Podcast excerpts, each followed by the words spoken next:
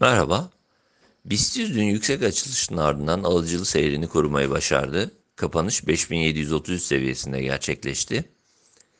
BIST'te yükseliş eğilimi geçerliliğini sürdürüyor. Önemli direnç bölgesi olarak değerlendirdiğimiz 5661-5730 bandı üzerindeki kapanış yeni bir yükselişi destekliyor.